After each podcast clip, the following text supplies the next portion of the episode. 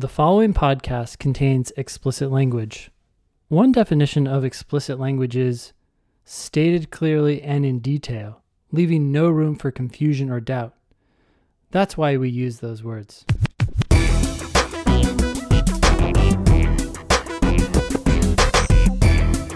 Hello and welcome to episode 309 of the Thinking LSAT podcast. Today on the show, we're doing something a little bit different. We're doing our first ever LSAT personal statement extravaganza, where we're going to go through four personal statements and not all the way through those four personal statements. We're going to read them as far as we can stomach, and at the point where we would give up, uh, either because we're going to admit you or because we're going to deny you we're going to stop reading the statement at that point and make some comments about why we why we're stopping where we're stopping. Ben, any comments on that process? No. We recorded it in advance. I thought that it went pretty well. I think that there's a lot of useful advice there. Let us know what you think. Yeah, please do email help at thinkinglsat.com and let us know what you think about the statement extravaganza. Um, this episode is going to air on Monday, August 2nd. That means we are less than two weeks away from the beginning of the August LSAT. Good luck, everybody who's signed up to take the August test. Remember that October is right around the corner. The deadline to register for the October LSAT is the 25th of August. So you do get to take the August LSAT before having to decide whether you're going to sign up for October. But students are notoriously bad at predicting how they did on the official test. So if you're taking August and if you have an attempt left in the bank, you probably should just go ahead and sign up for October. Uh, can you really see any circumstances where that doesn't make sense? Mm-mm. If you're ready for August, then you'll also for sure be ready for October. Now, if you're not ready for August, you should withdraw. But if you're ready for August and you're going to take August, then yeah, you should probably be taking October as well. Yeah. Schools only care about your highest score. If you get even yeah. a point higher, it's worth it. You're just waiting for the test after that, and that's not good. Yeah.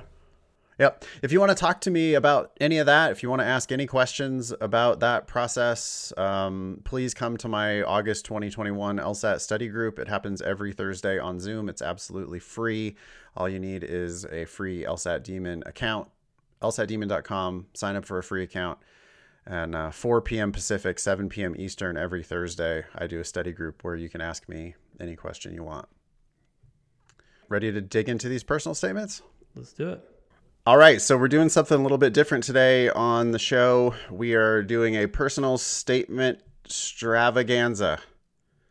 And uh, what we're going to do is we have got four personal statements on the agenda, and we're going to uh, read them as far as we can until we are sick of them. and then we're going to move on to the next one. Is that a fair assessment of what we're going to do? I think so. And I, I was thinking about it in the car yesterday and I was like, you know, this is actually good because I imagine it's much like the real deal. Right? Like they if they are not having it, they probably stop reading it. Well, we discussed on the show last week, I believe it was, that there are roughly 7 applications per applicant.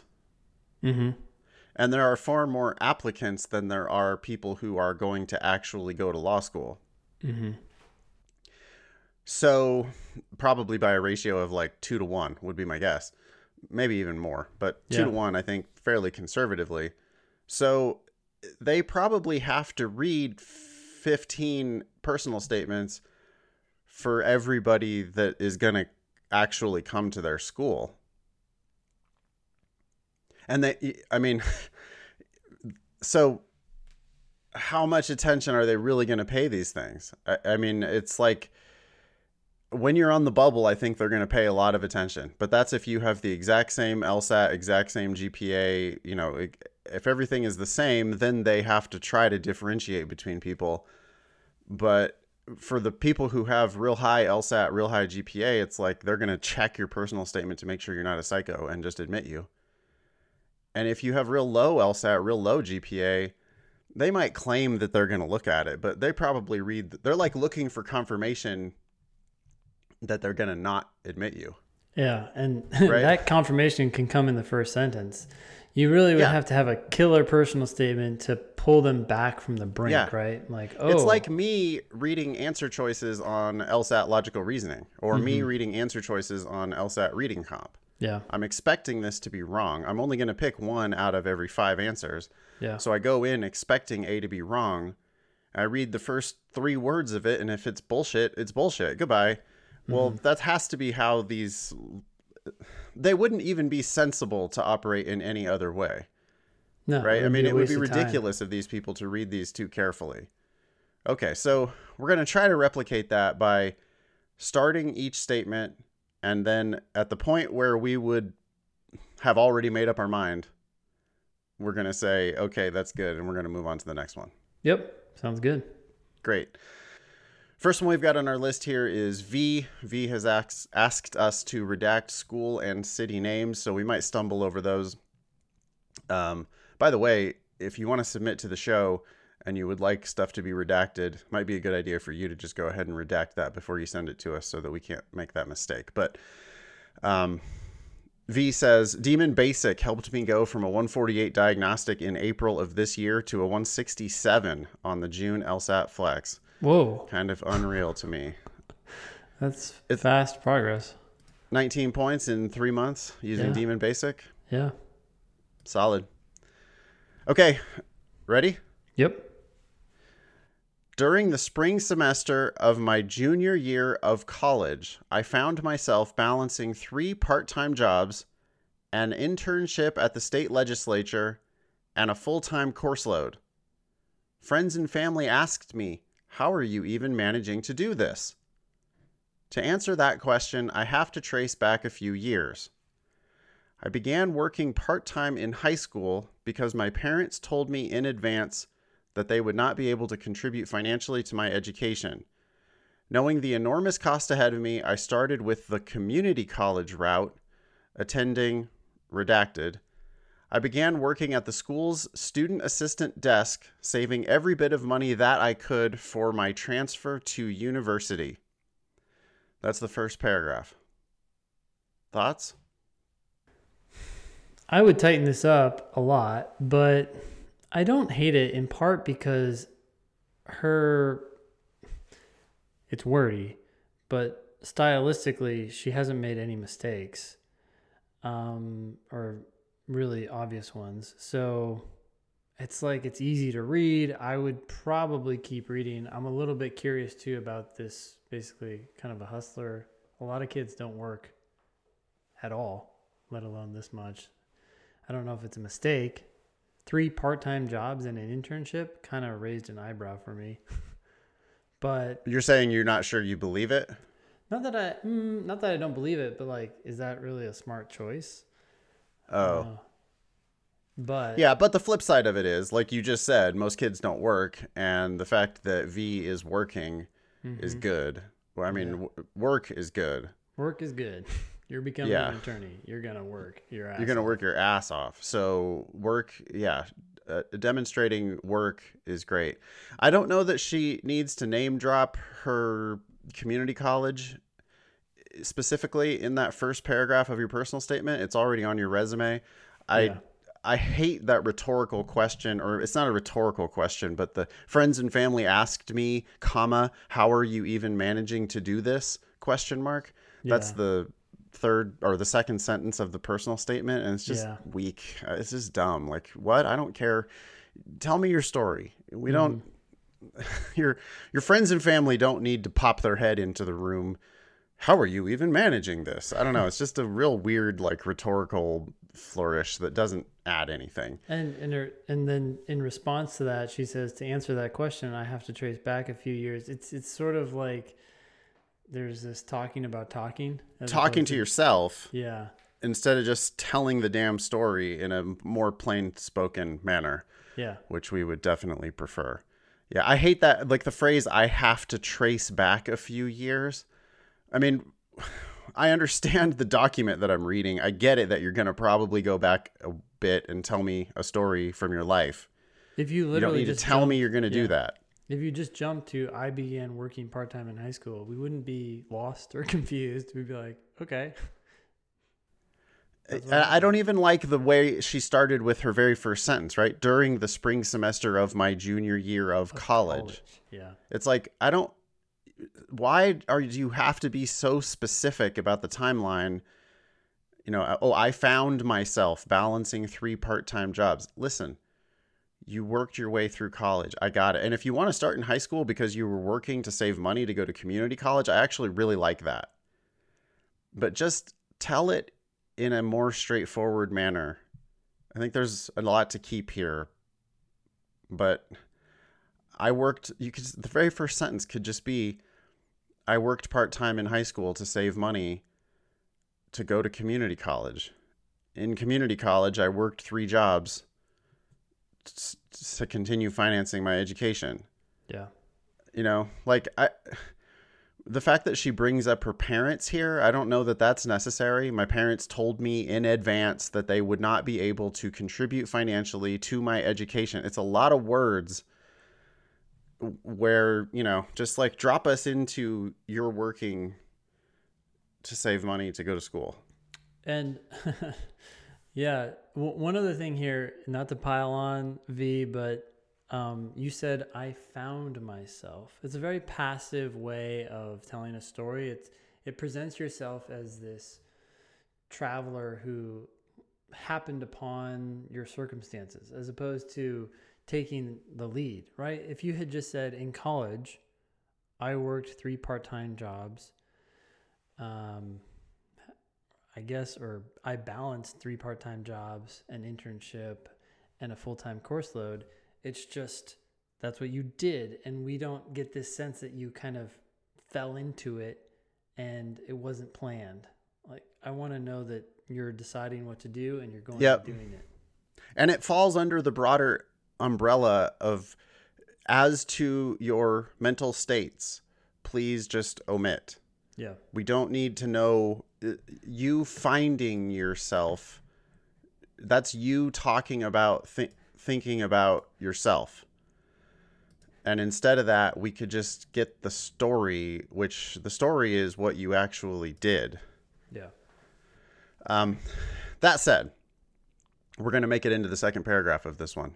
I think so. Yeah. In We have not yet rejected this This- applicant. despite the wordiness, um, there's so much to be cut out here. It still is easy to read, right? Like I, there's a, what is it about it? It's like it's not. She's not using big words or semicolons or anything like that. So it's not like you were stumbling over any of these sentences. and Yep. Some of them are short. So in some ways, it's like you're helping the reader move along. And so even though I hate how long it is, I moved along through it easily enough. And you got the message across that you're working your ass off. So those Yeah. things are inviting me to continue. Those those five sentences could be two. You know, just another. There's there's so much fat in this. I mean, like we, you or I, it'd be a fun experiment one of these days to have you do an edit mm-hmm. and I do an edit separately, Yeah, and then see wh- what parts we've cut. Because this, you know, like knowing the enormous cost ahead of me, I started with the community college route. yeah. It's like, no, you started at community college. Yeah. you worked your way through community college. We could do, you know, that'd be interesting actually is to do like a, what is that?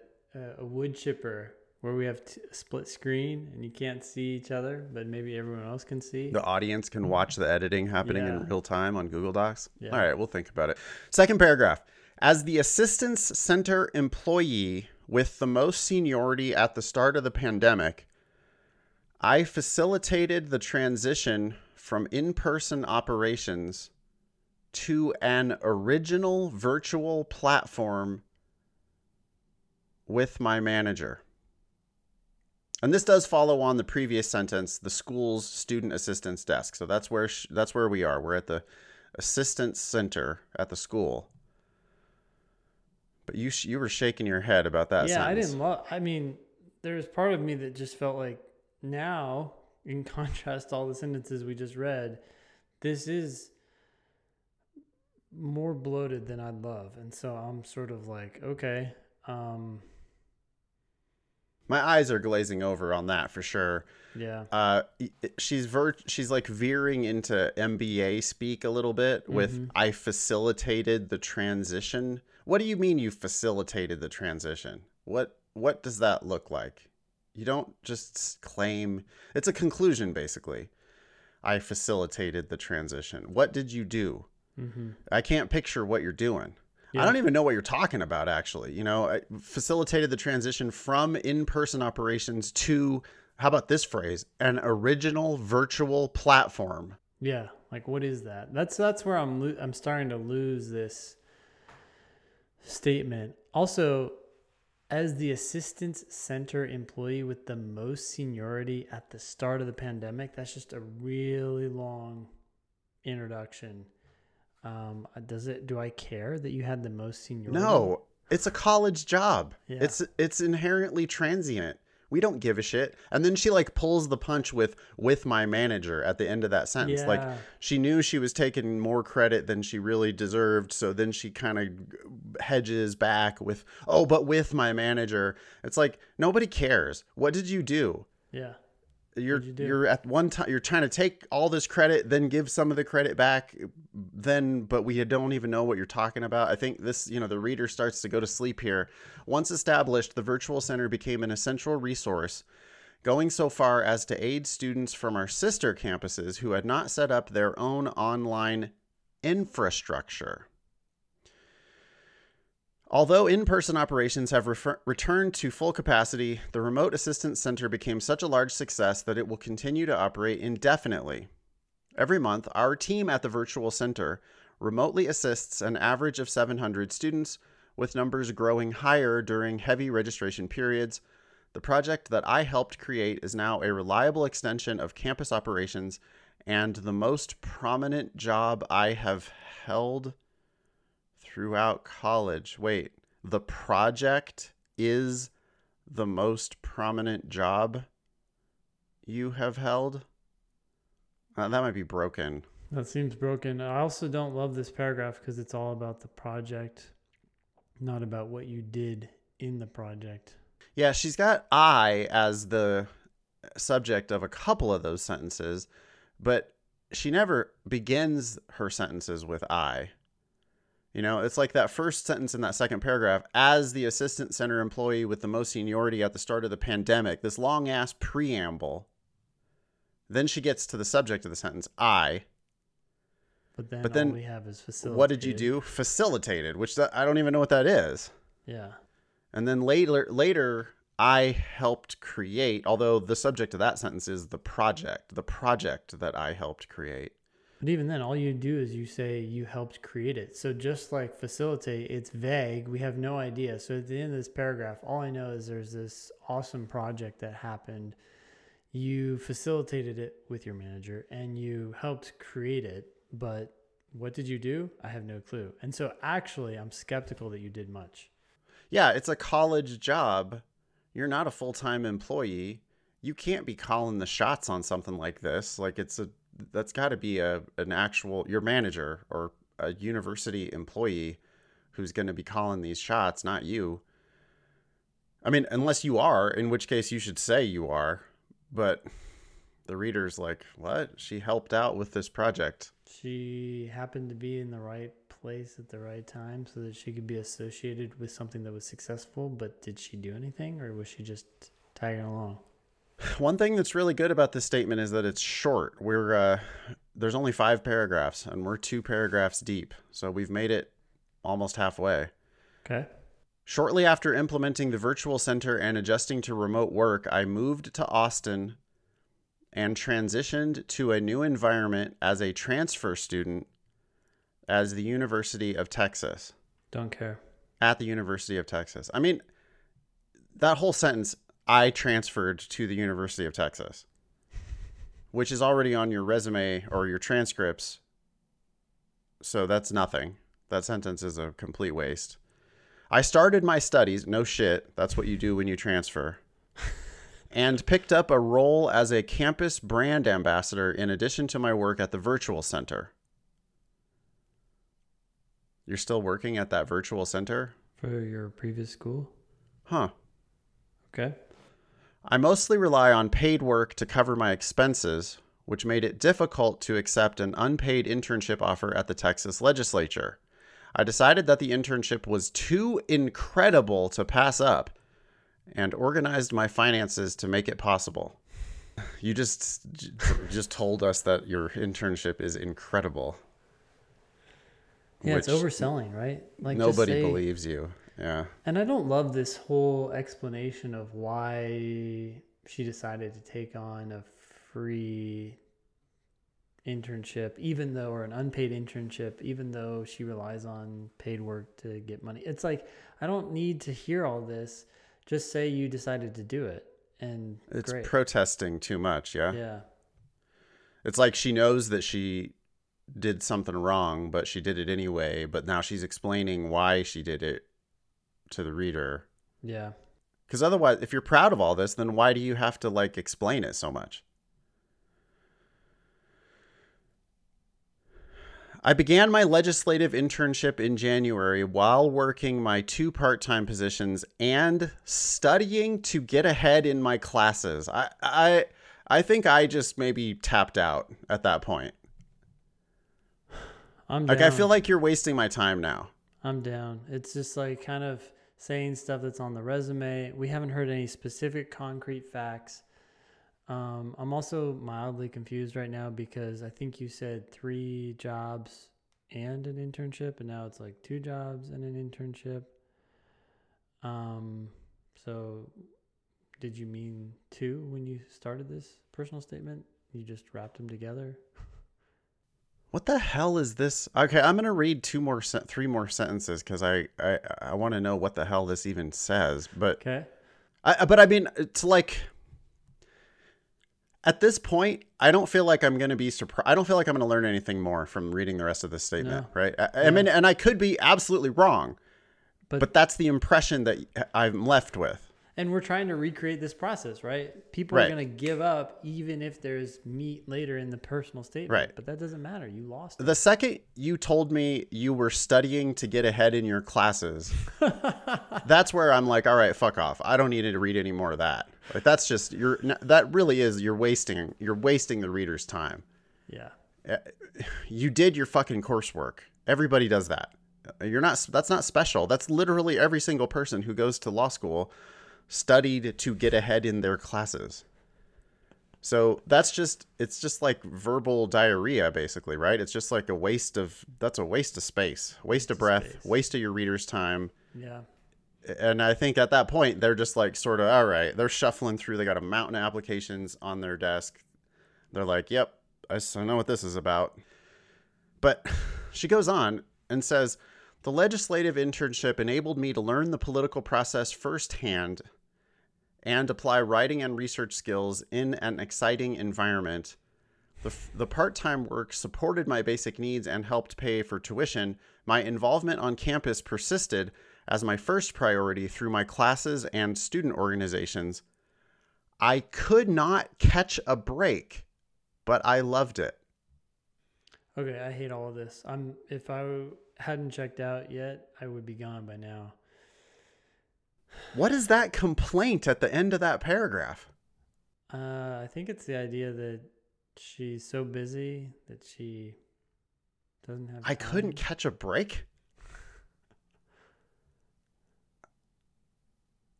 That just has no business in your you're supposed to be presenting yourself as a winner.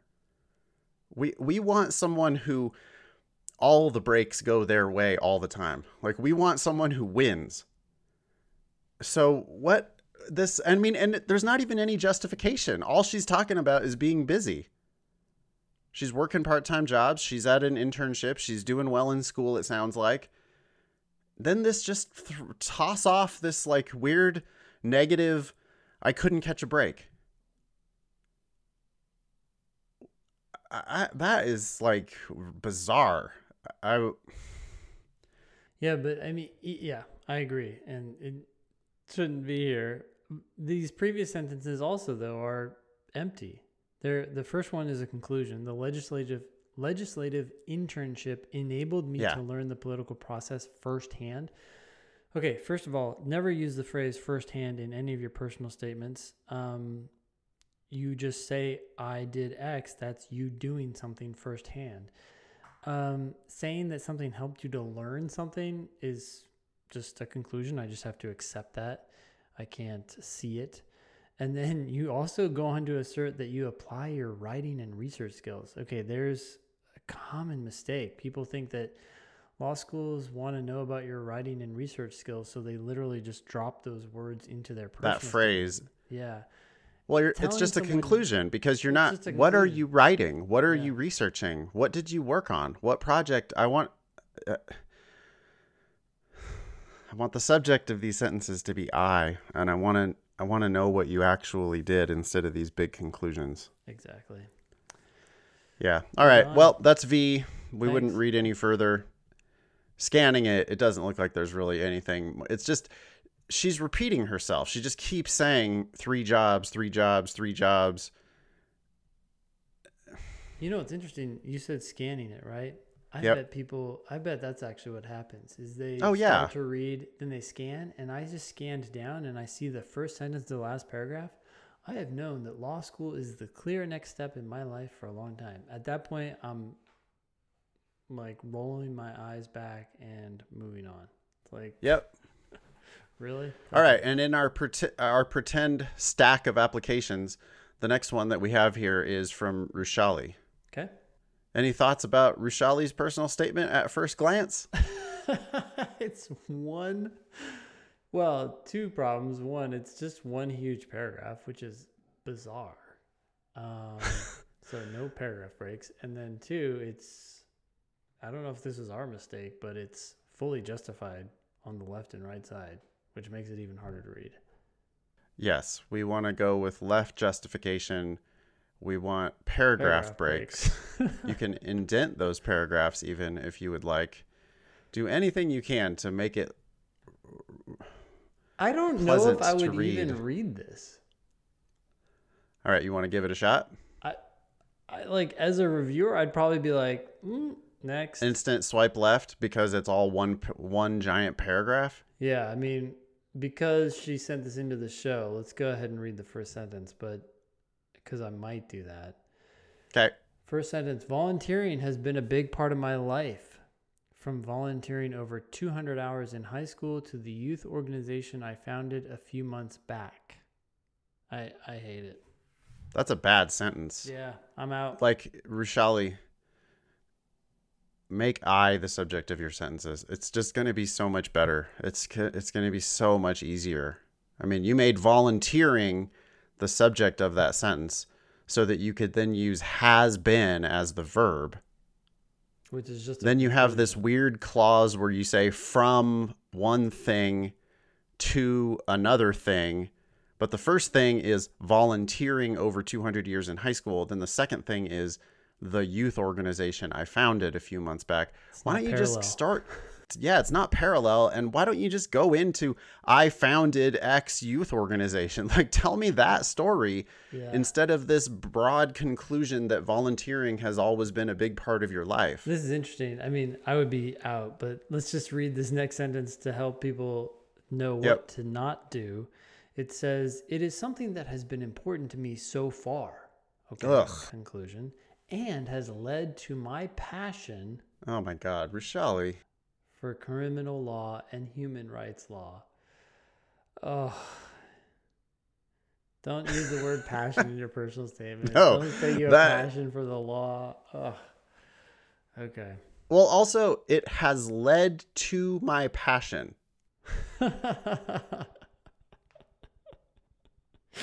don't even know. It and the subject of that sentence is it. What is it? Well, volunteering. Volunteering. So volunteering has been important to me so far. I mean, I'm just gagging when I read that. That's like, what? Oh, God damn It almost it. suggests like it might become less important over time. Right, yeah.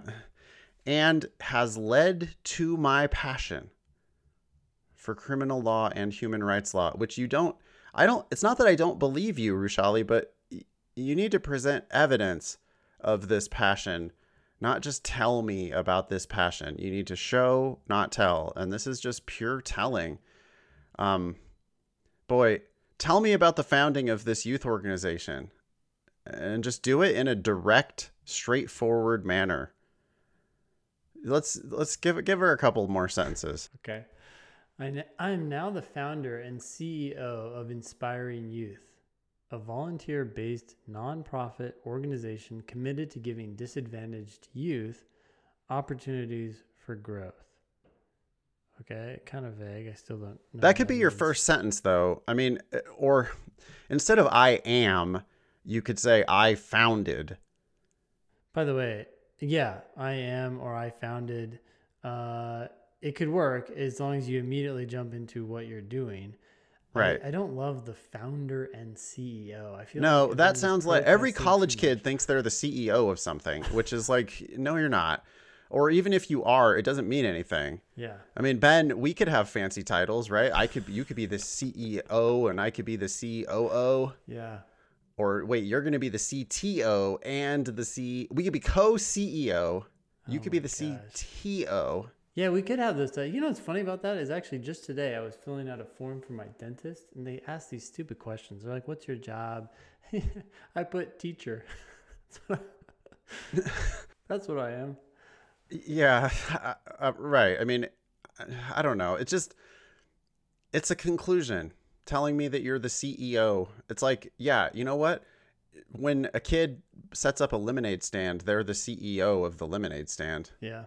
There's one officer, there's one employee.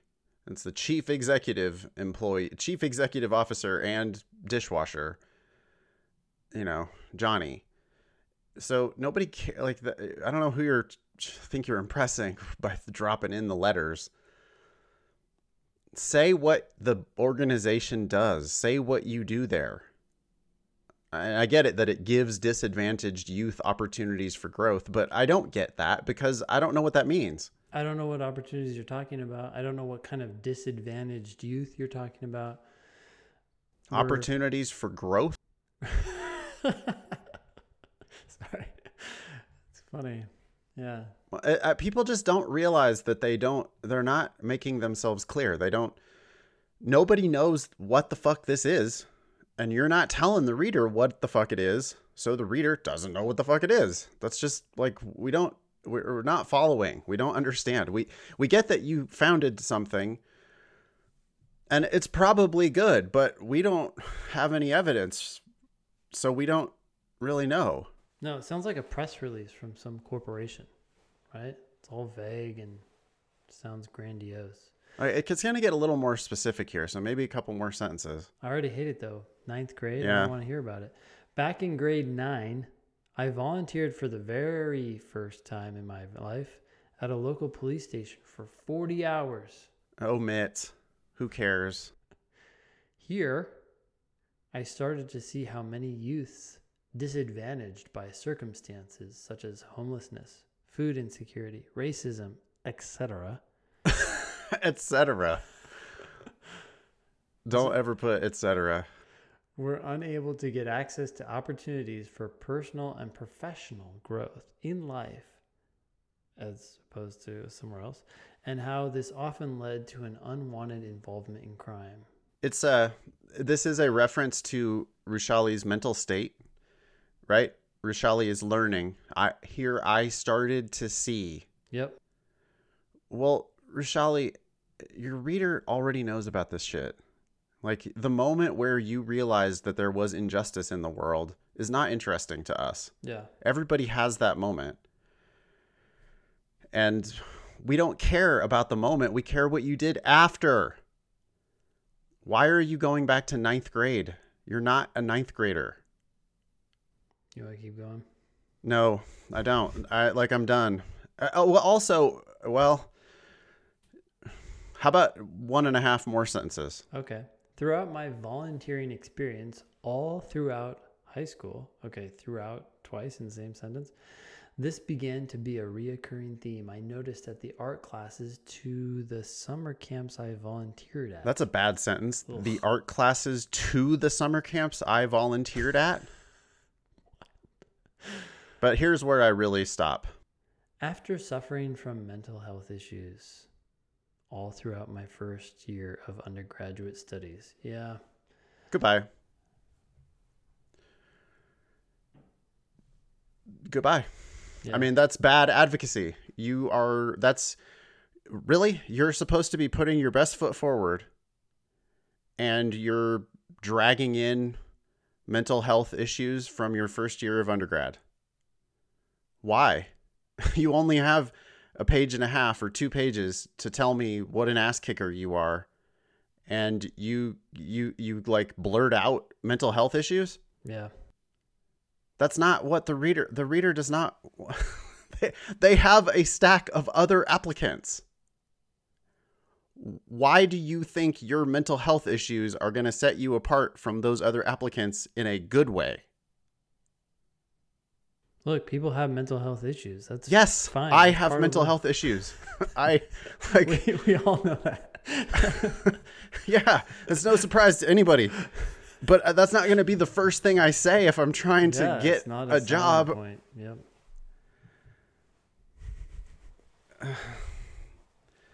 That's it. That that's a swipe. That's that's like you're that you you'd be done at that point. I mean, if if I was comparing you to somebody else, I'd be looking at the somebody else. I, Yep. I'd be like, okay, what else we got here?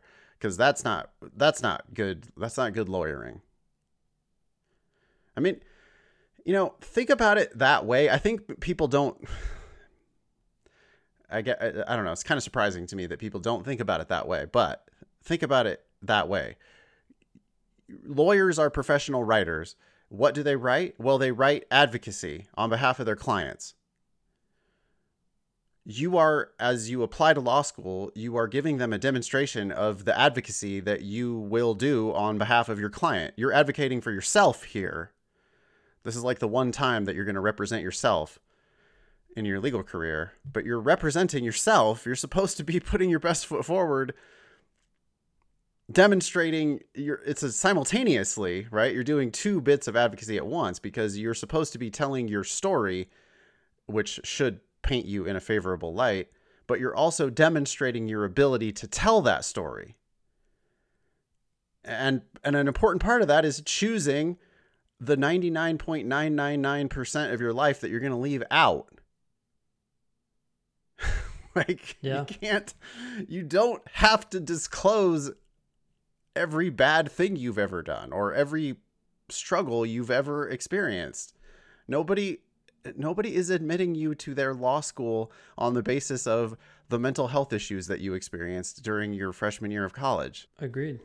It's not a point in your favor. And even though they're not allowed to discriminate against you because of shit like that, they absolutely are going to discriminate against you on the basis of shit like that. You're disclosing to them something that you should just not disclose. So not only are they going to hold it against you, they're going to hold the fact that you chose to include it Against. against you. Yeah. It's like a decision. double whammy. Yeah. And- Next. Well, I want to say one other thing about that. I I agree 100%. This is about advocating for yourself. I'm concerned that some people are going to walk away from this discussion thinking that the way to advocate for themselves is to draw a bunch of conclusions and go, you know, to the bat swinging as hard as they possibly can. No, what you want to do is you want to give the facts. That's the you want to give them the facts and you want to give them the best facts of your life. So you're you have a whole slew of facts. You picked the best ones, the most concrete ones, and you just present those facts, and those facts speak for themselves. That's what true advocacy is, and that's what true advocates do. Yeah. If if you have the threatening if you have the hundred different threatening voicemails that you know someone left someone else, then you have the receipt where they went to the Walmart and bought the gun. Then you have the tire tracks of the car out front of the murder scene. Then you have the video camera of them showing the of the shows the murder clearly then you have the fingerprints, then you have the whatever else. You don't then need to like go on and on about how this is clearly a murder that was committed by this person. It's like, yeah, we got it. The facts the facts clearly demonstrate that that's You- what happened. You don't have to say it, but if you come out and say it, you say, "Hey, Joe murdered Phil, it's like, uh, wow, that's a pretty big accusation. Um, why should I believe you? Like, maybe Joe didn't do that. Maybe it was Right. we resist conclusions, but we can't argue with facts. So if you just stick with facts, you're that would be great. Um all right. cool. Rushali's been waiting a long time. Rushali is in our our classes, and I I would I would love Rushali for you to resubmit and see if we make it a little further next time we do this. Um, but you do need to use paragraphs. You need to make it left justified, and you need to tell your story in a more straightforward manner that focuses on your actions, not your mental states, but your actions and you need to show better judgment about what you include and what you don't include. And it needs to come from a more recent time in your life. And it doesn't need yeah, why all this childish shit? High school, I mean, I guess for a lot of our students, they're young. And so high school, you know, doesn't seem that long ago. But for your reader, the second you say high school, we're just like, what? This is a child. You're, you're a, you look like a child when you talk about high school.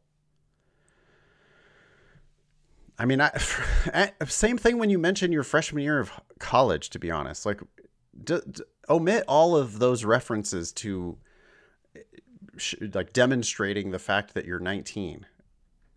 Here's one last example of that. Um, I was in Five Guys the other day, and they have a ton of posters around their restaurant from when they got all these awards, and they're all from like 2010 or earlier.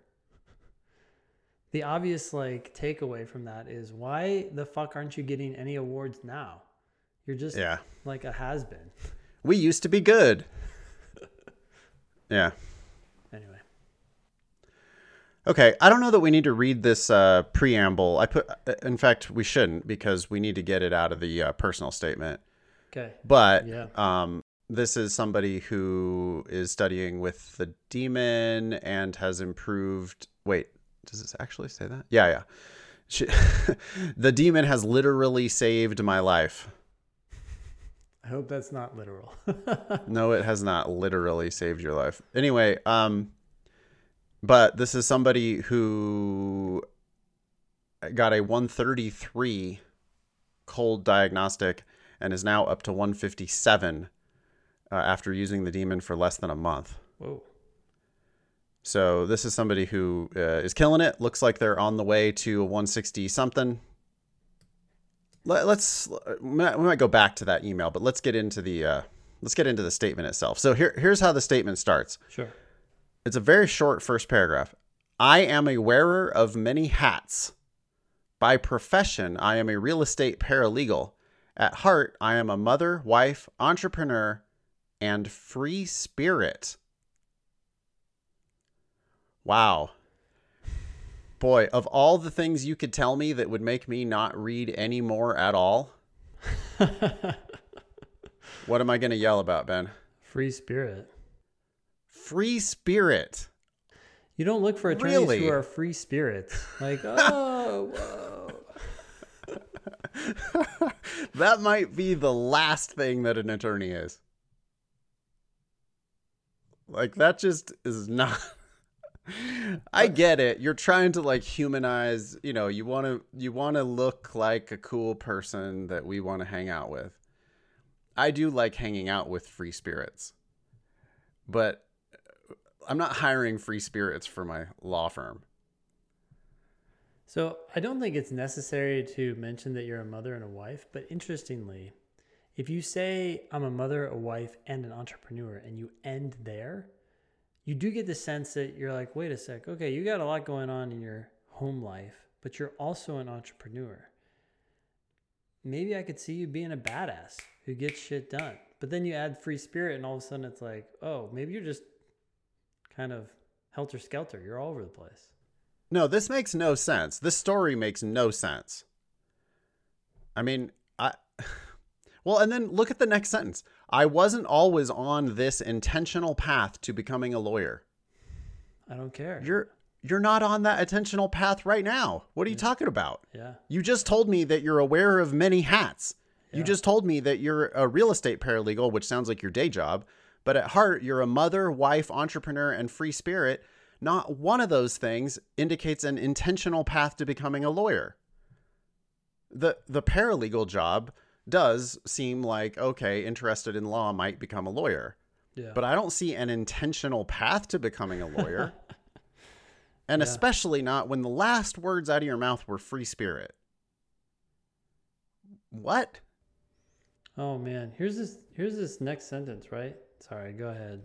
I, I, I would have not. I, there's no way I would have read any further than free spirit. I mean, now presumably, right? We're Yeah. we're uh, the the purpose of this exercise is to pretend that we can only admit one of these people. Right? How far would you read into it if if they have equal numbers and you can only admit one of them? Because if if they can admit all four of you, then it doesn't really matter. And if they're not going to admit any of you, then it also doesn't matter. The only time it actually matters is if they're going to admit one of you. Well, if we have to Right. admit one of these folks, it would be the first person so far. It would be V, right? Even though we didn't get through all of her personal statements, still the best one up to this point. the if I'm going just based on personal statement, the second I get to free spirit, it's like that is not what I wanted to hear, and it is at the very least, it's a it's poor judgment. Like it is not a good decision of you to describe yourself as a free spirit on your law school application. And That's not what they want. no, and I mean, that's not what they're looking for.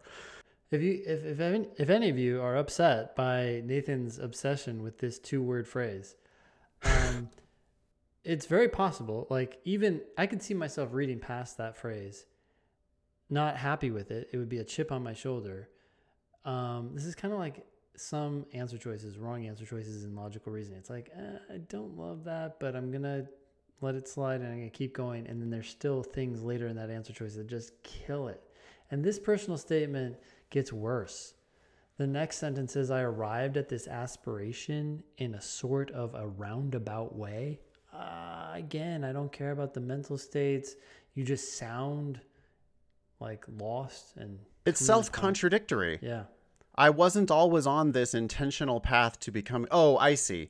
She's explaining that she wasn't always on this intentional path, which I already don't believe that she is. Yeah.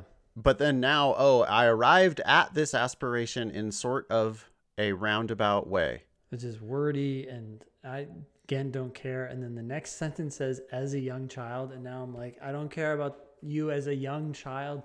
Like if you didn't stop reading at Free Spirit, you would keep going and there would be a definite cutoff very, very soon here.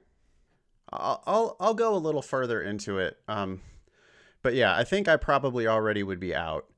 As a young child, I wanted to be a hematologist and part-time professional figure skater.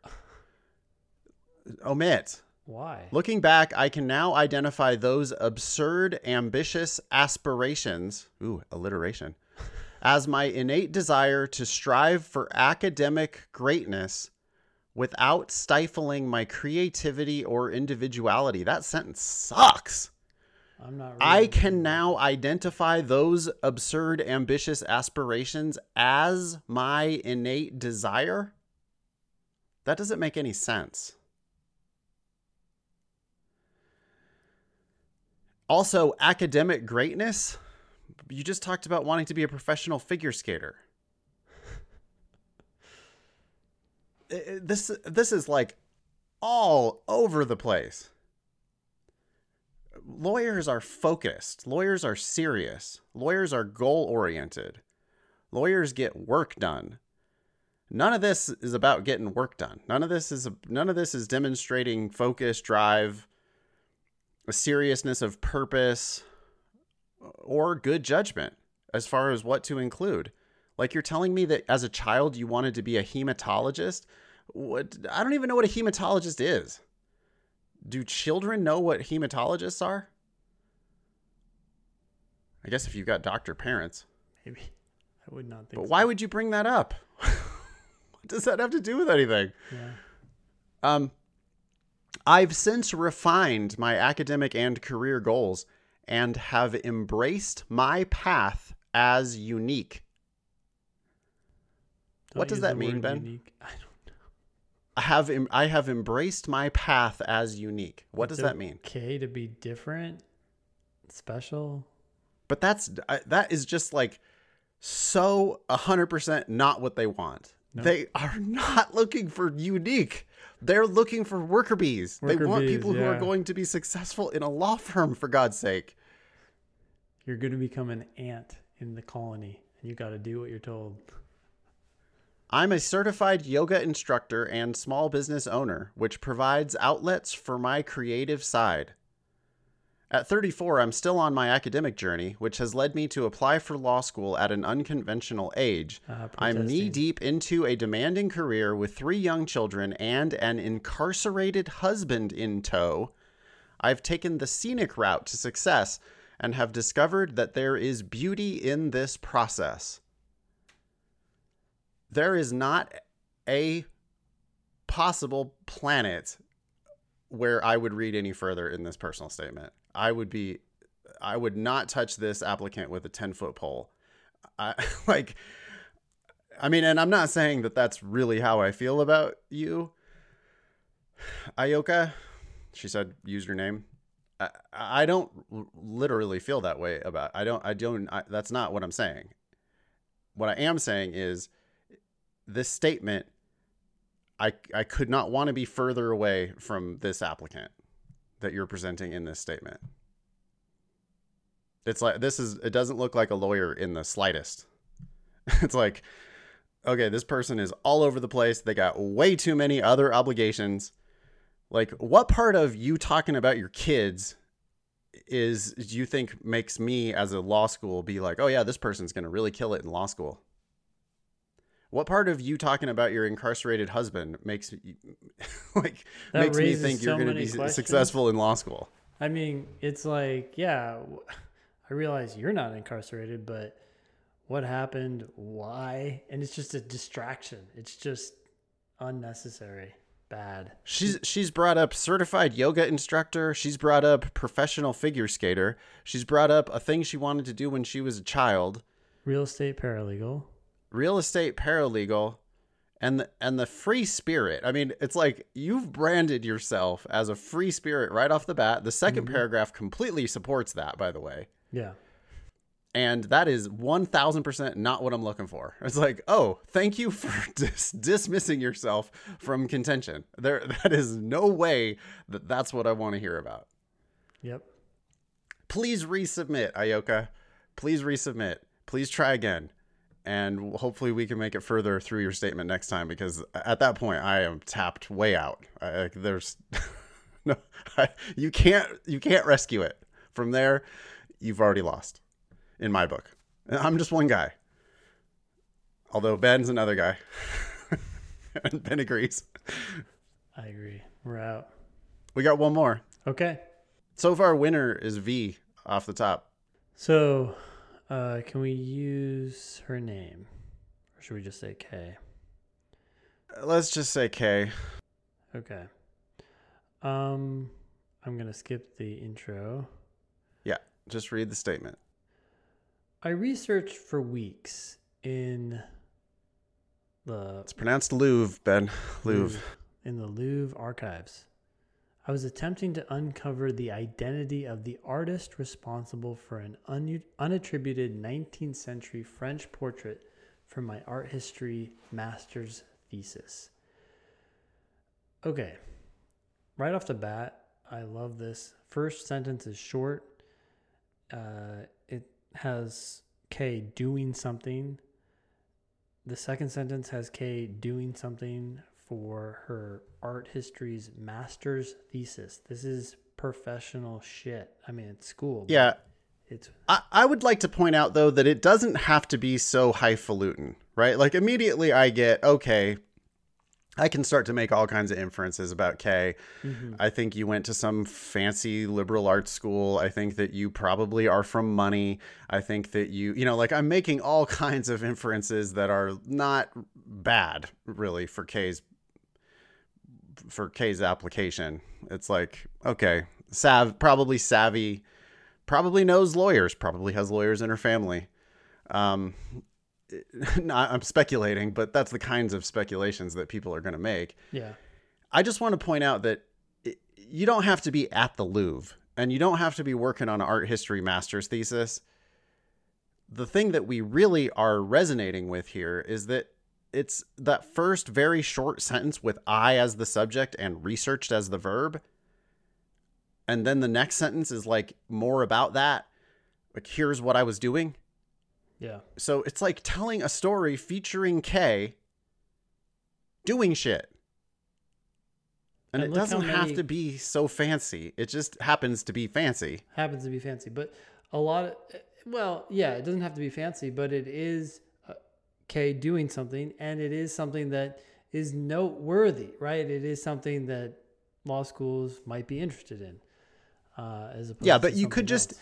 you could equally well be in the public library in your town attempting to figure out the answer to any other question and I think I would give you 99% of the same credit.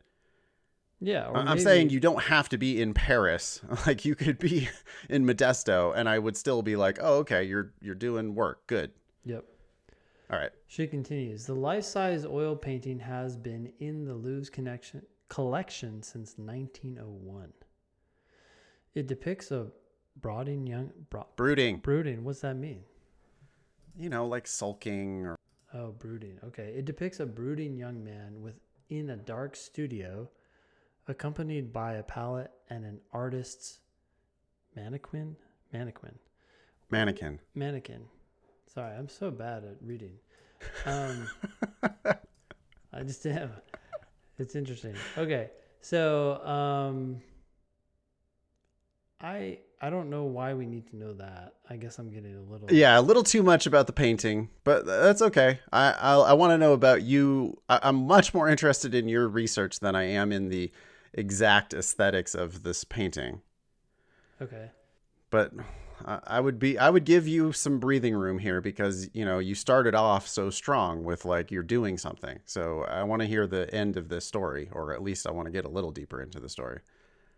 It's enigmatic. Why can't I Enigmatic. enigmatic character had generated scholarly interest over its authorship for decades. Familiar with this dense historiography and Historiography. historiography, and convinced the correct artist had not yet been assigned, I traveled to Paris. Okay. Eh, eh, you were already in Paris. Yeah. You're already at the Louvre ar- archives. You don't need to then tell me about the fact that you got on a plane and flew to Paris. You're already in Paris. Um, you know. Also, notice reference to her own mental states. Please, Ben, point out to me if we ever see a reference to your own mental state that's good. Because this is, it's like, it's not necessary. I, I don't, I don't need you to tell me that you're convinced that the correct artist had not yet been assigned. I don't care. I care what you did about it.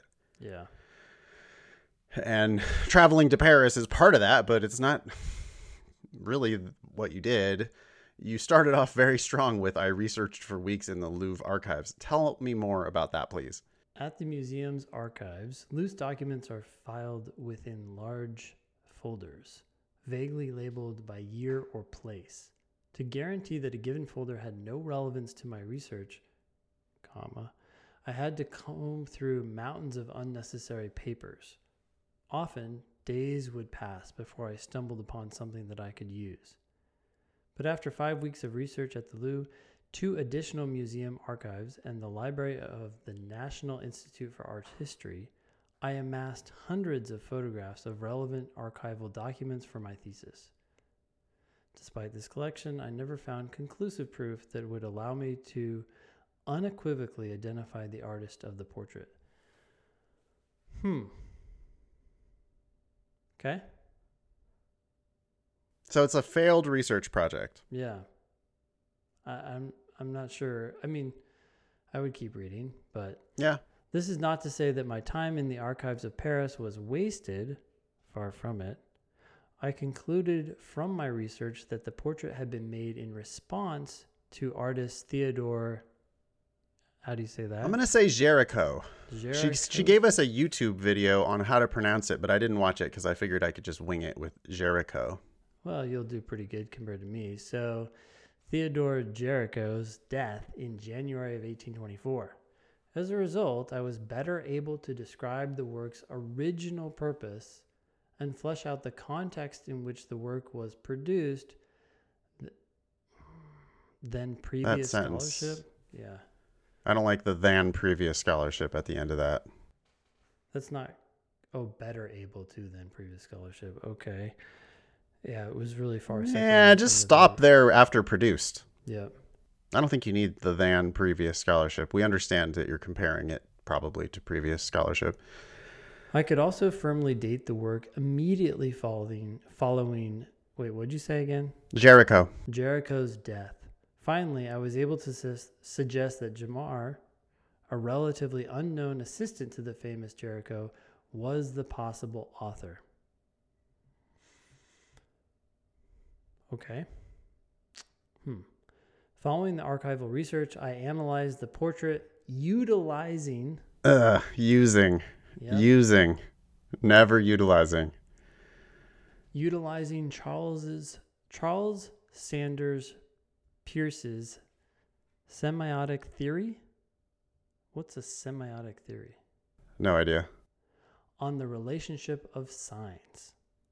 Under this theoretical lens, I described the portrait's memorialization of the late um I keep forgetting this guy's names. Géricault. Géricault. Not that that's even right necessarily, but I'm gonna say Géricault. Géricault, Géricault through There you go. symbols of mourning, loss, and the unending passage of time. I'm getting bored. I am Uh, too. Um. Okay, applying Peirce's theory on the portrait provided. Eh. What's that? I have no fucking idea what ekphrastic. might mean. evidence for my attribution suggestion that I could not otherwise find documented. The word ekphrasis comes from the Greek for the written description of a work of art produced as a rhetorical exercise, often used in the adjectival form ekphrastic. It's a vivid, often dramatic verbal description of a visual work of art, either real or imagined. In ancient times, it referred to a description of any thing, person, or experience. According to the Poetry Foundation, an ekphrastic poem, poem is a vivid description of a scene or, more commonly, a work of art. Ekphrasis has been generally considered to be a rhetorical device in which one medium of art tries to relate to another medium by descri- defining and describing its essence and form, and in doing so, relate more directly to the audience through its illuminative liveliness. Fucking, I don't know what that means. It's a word that art people use to describe art, hmm. about art. Here's the thing. I think I would stop reading this personal statement. I would probably put them in the accept pile because I'd say, okay, clearly you have the chops to work in an academic environment. You can write, you can use complicated words. I'm not impressed, but I'm not I'm not concerned about your ability to come into law school and succeed in this field or in this forum, which often involves idiots who write like this they're not the best. The best writers in the legal world are persuasive. They don't use words that their readers don't understand, but you obviously can get there with a little bit of help. There's not one reader at one law school who knows what that word ekphrastic means.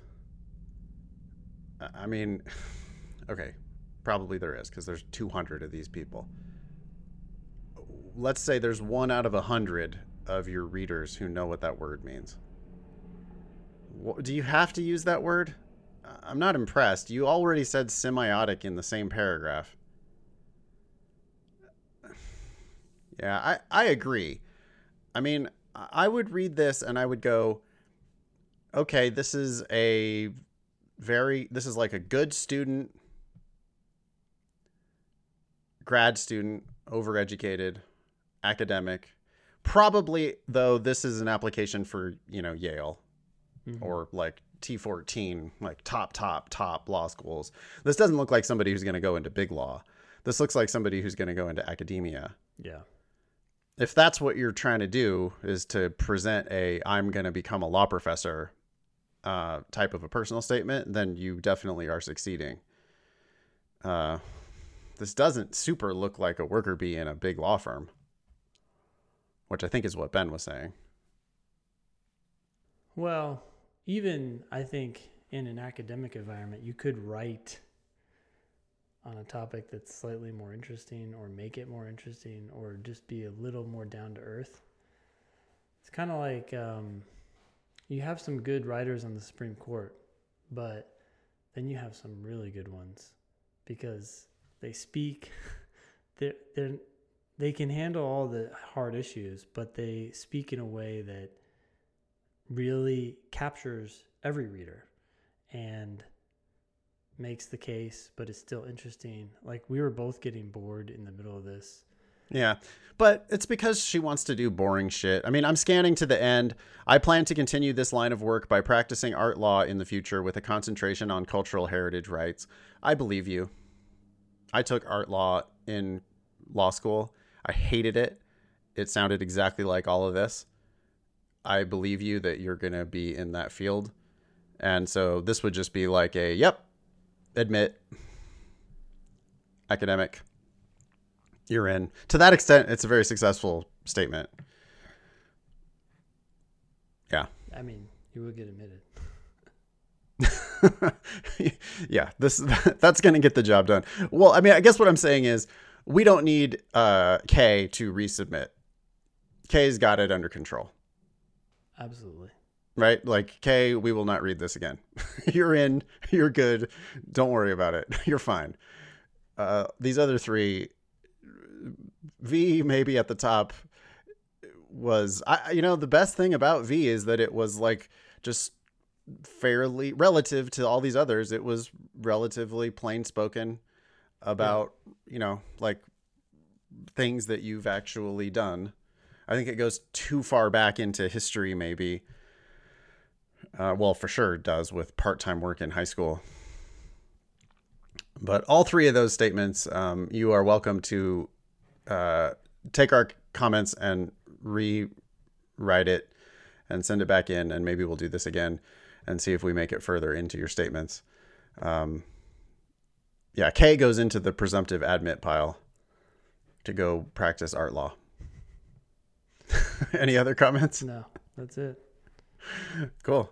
Uh, we'd love to know what you think about this. Is a different. This is a new experiment for us uh, doing personal statements this way. Um, I think it's helpful to compare four of them instead of just you know railing on one of them. Yeah, um, see how they compare to each other yeah, send us your feedback, please. Help at thinkinglsat.com. Um, anything else for today's show?